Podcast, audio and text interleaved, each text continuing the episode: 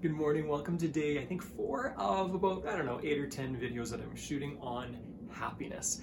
And what I want to do today is talk about uh, a cognitive afterimage. There's this weird thing that happens in our brains. If you focus on something enough, what it will leave is almost like a residual image on the back of your brain. It's almost like like taking a picture with, with old cameras with a, with a negative uh, where there's a flash and it leaves an, an, image on the back of the, the on the on the on the film.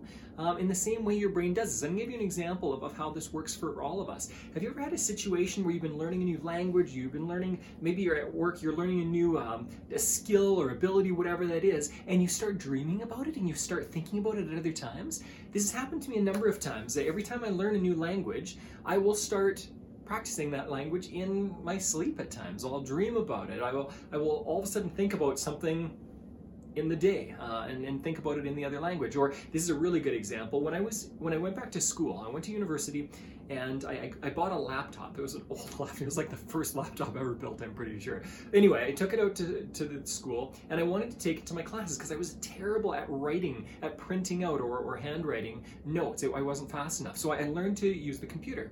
Well, I quickly realized that when I was writing things out in class and writing things out in the dorm and writing things out in other places to, to get things done, I started thinking about the keys. And people would be talking to me and in my response, as I was talking, I'd be I'd be printing things, I'd be typing things out on the keyboard. It, and what, our brains do is they get to focus on something. And when they focus on something, they tend to influence us. And it leaves kind of an after image. It's this, this place where we think about that same thing over and over and over again. It influences us. Now, where am I going with this? Well, marketers use this to their advantage. Uh, marketers will will use this to influence you, so that if they play their ads enough times, or they they, they get you involved in thinking about what they're doing enough times, you, you start thinking about that unconsciously in different ways. What what does this have to do with happiness? Well, first of all, there are people you know that have practiced happiness and joy, and they are joyful almost every day. There are also people you know who have practiced. I, am trying not to call, call these people names here. They've practiced not being joyful.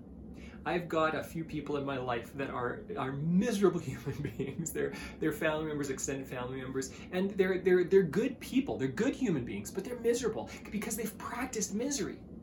And because they think about all the awful things that are happening every day, that leaves an after image so that they keep thinking about all the awful things that happen every day. And they start assuming things. They, it's confirmation bias. They start assuming that things are going to be awful tomorrow. Do you have people in your life that, that assume they're going to be unlucky, that assume something bad is going to happen, that assume someone is going to yell or scream or there's going to be conflict or whatever? This is taught. This is simply a pattern in their brains. And it gets stuck in kind of a loop. So I'm going to give you a way to get out of this this morning. It's a very, very simple exercise. If you do this on a consistent basis, you will get out of this loop. And it will you will start creating new loops in your mind where you start to see the advantages of things. And how does this help in business? How does this help in life? Well legitimately if you are looking for what is good if you're if you're assuming people are going to give you something wonderful if you're assuming that people are kind and generous what you will start to do is interact with them differently.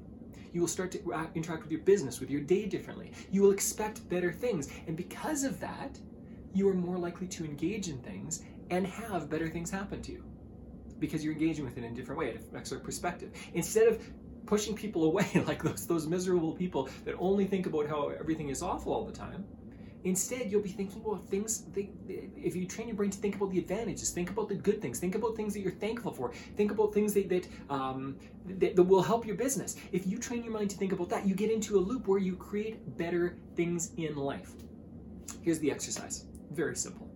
At the end of every day, all you need to do, have a journal uh, or a piece of paper and a, and a pencil or pen beside your bed. And all you, I want you to do is before you go to bed, think about what are three things that were wonderful about today? Or what are three things that I did really well today? Or what are three things that I'm grateful for today? Or what are three things that, that brought me joy? If you think about joy, if you think about happiness, you will end up being a happier person. If you think about misery, you'll end up being fairly miserable.